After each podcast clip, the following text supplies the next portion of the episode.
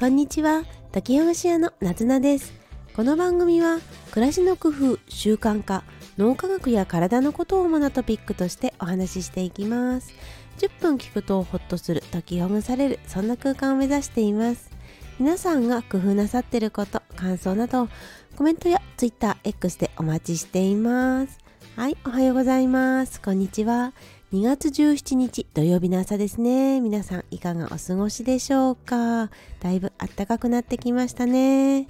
この気候につられて私も冬の服と春の服の買い替えをしました。今日は服の買い替えや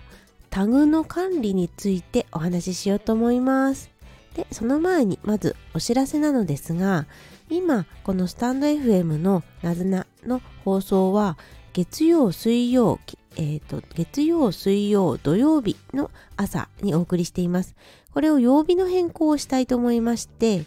水曜金曜日曜の朝に変えたいと思います。今日は土曜日なので土曜日放送は最後で水曜金曜日曜にしたいと思います。でこの理由なんですが YouTube での放送もしてまして YouTube は土曜日にアップすることが公開することが多いんですね。なので、スタンド FM と YouTube が同じ土曜日に重ならないように重複しないようにしたくて、YouTube は土曜日。そして、スタンド FM は土曜日以外ということで、日曜水曜金曜ですね、まあ、水曜から始めてもいいんですけど水曜金曜日曜という3日間に変えたいと思います。ぜひぜひよろしくお願いします。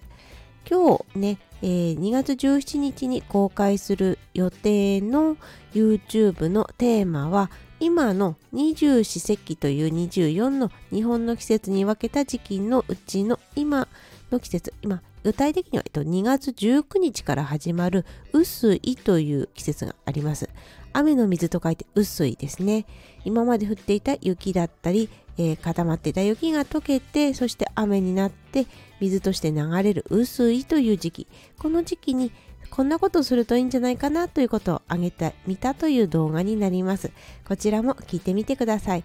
えーと今日ね、えー、2月17日に YouTube でアップします。はい。というわけでお知らせをさせていただきましたが本題の服の買い替え管理やタグの管理について私がしていることにお話したいと思います。私はまず服の量はあまりたくさんは持っておらずといってもミニマリストというほどのちあの少なさではないんですがだいたい年間を通して80着ぐらいではないかなと思います。はいそして服にどんなことを求めてるのかっていうといろいろあるんですけど一番が着心地とか洗濯のしやすさという洗濯はウォッシングの洗濯ですね。洗濯のしやすさというこの利便性とか使いやすさとか扱いやすさっていうものを求めてます。着心地はそのね布の素材もありますし縫い方もありますしまああのー、形が体に合ってるかフィットしているかフィットしすぎていないかっていうようなことが快適さにつながっていくかと思います。なかなかね数値化するのが難しいので試着をできるだけするようにしています。はい。これが私が服に一番求めることですね。で次に求めるのが、まあ、サイズがちょうど自分に合っているか。とかあと実際に使えるような仕事とかで実際にこの服を求められてるかどうかっていうことっていうことがまあ第2番目ぐらいでしょうか。なので、えーと、あまり逆に気にしていないことっていうのがあのトレンドに合っているかっ今の流行に合っているかってことはすごくは気にしてないです。ちょっとは気にしてますね。あまりにもなんか違うかなっていうんではないんですけど、本当にあのトレンドを追っているっていう感じではないですね。はい。というようなことを踏まえて、私は割と最近は一度買って、あ、これ良かったなって自分に思うものをだんだんこうねずっと使っているので布が毛羽立ってきたり使いにくくなってきたりボロボロに見えてきたりしてくるとつまり古くなってくると買い替えをすることが多くなってきましたできるだけ同じタイプのものを買い替えるっていうようなことですね。ただあの全ての服全体の服をその全くの買い替えをしていると本当にずっと同じものを着ているっていうようなことになってしまいがちなので、まあ、一部のアクセントカラーになるようなものは変えたりしています。ですが特に機能性を求めるタイプの服っていうのはできるだけ同じようなものを買い替えをしてますね。例えばウィンドブレーカーのようなもの軽いコートのようなものそれからとカーディガンの類であったりとパンツ類ですねあの、えっと、ズボンと呼ばれるタイプのパンツ類であるとかと、まあ、スカートもあのほとんどはこれが良かったなこの形が良かったなこの素材が良かったなこのブランドが良かったなっていうものを買い替えをすることが多いですね。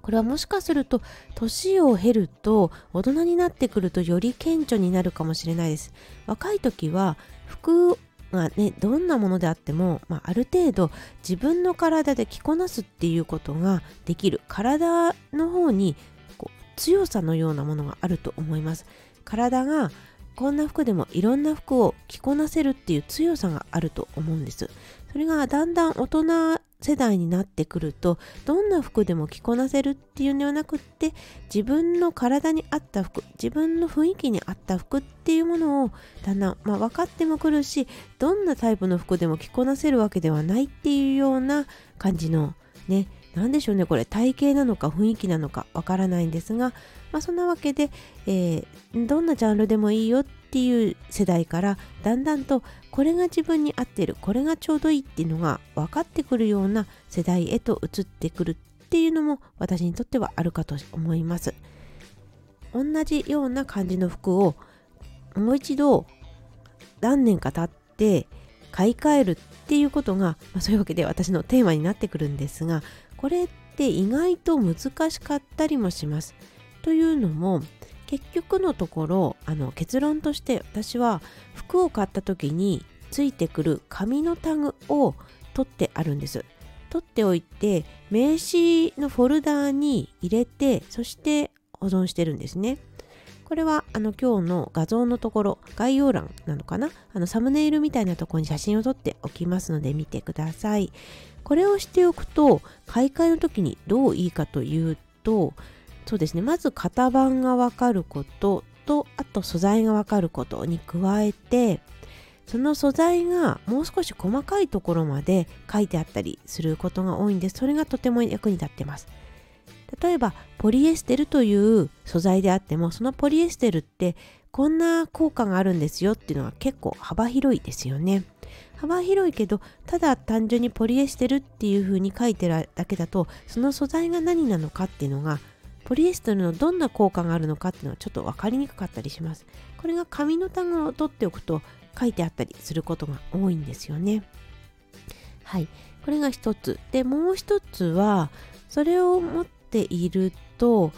うんとまあ服にも服のとこにもタグは紙ではなく布でついてるんですけど紙のタグを取っておくとそれがこう一覧で見られるので名刺フォルダのように入れておくと自分がどんなものを持ってるのかってどんな素材が多いのかっていうことをパッと見でこう一覧性を持って見られるっていうのも私は良かったなっていうふうに思います。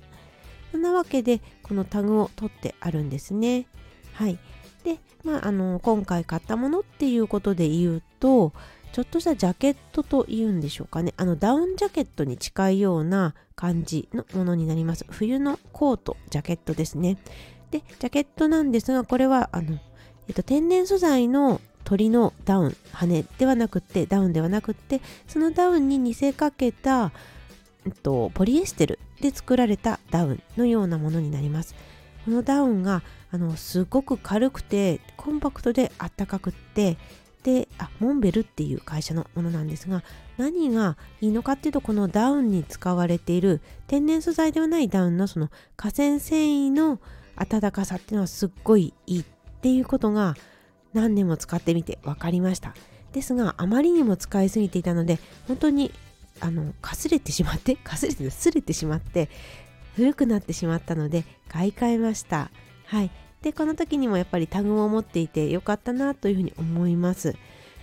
ね服ってあの電化製品とかと違って型番が分かってもその時のその型番がそれが何だったのかって検索してもなかなかインターネット上で出てこない検索結果に出てこないことが多いんですよね、まあ、それも私があのタグを保管している理由の一つなんですがこれが1年前2年前でもなかなか型番からは検索して出てこないことが多くましてや3年以上前になると型番で探してもなかなか出てこないですね。出てくるとするとその型番で出てあの検索結果に出てくるするとするとフリーマーアプリあのメルカリなどのフリーマーケットアプリなどで出品されている方の品番画像として載ってくることが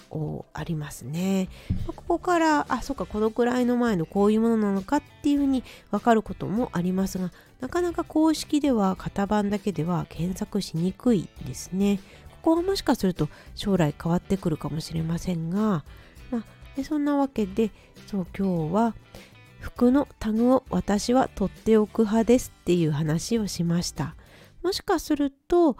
同じねあの役に立つタイプの方もいらっしゃるかもしれないです。あんまり役に立たない方もいらっしゃるかもしれないです。で役に立つとしたらその服をもう一度買い替えるとかなんかブラッシュアップするとか更新するとかそういう服の買い方をしてる方はこの紙のタグを取っておくと結構役に立つんじゃないかなと思いました。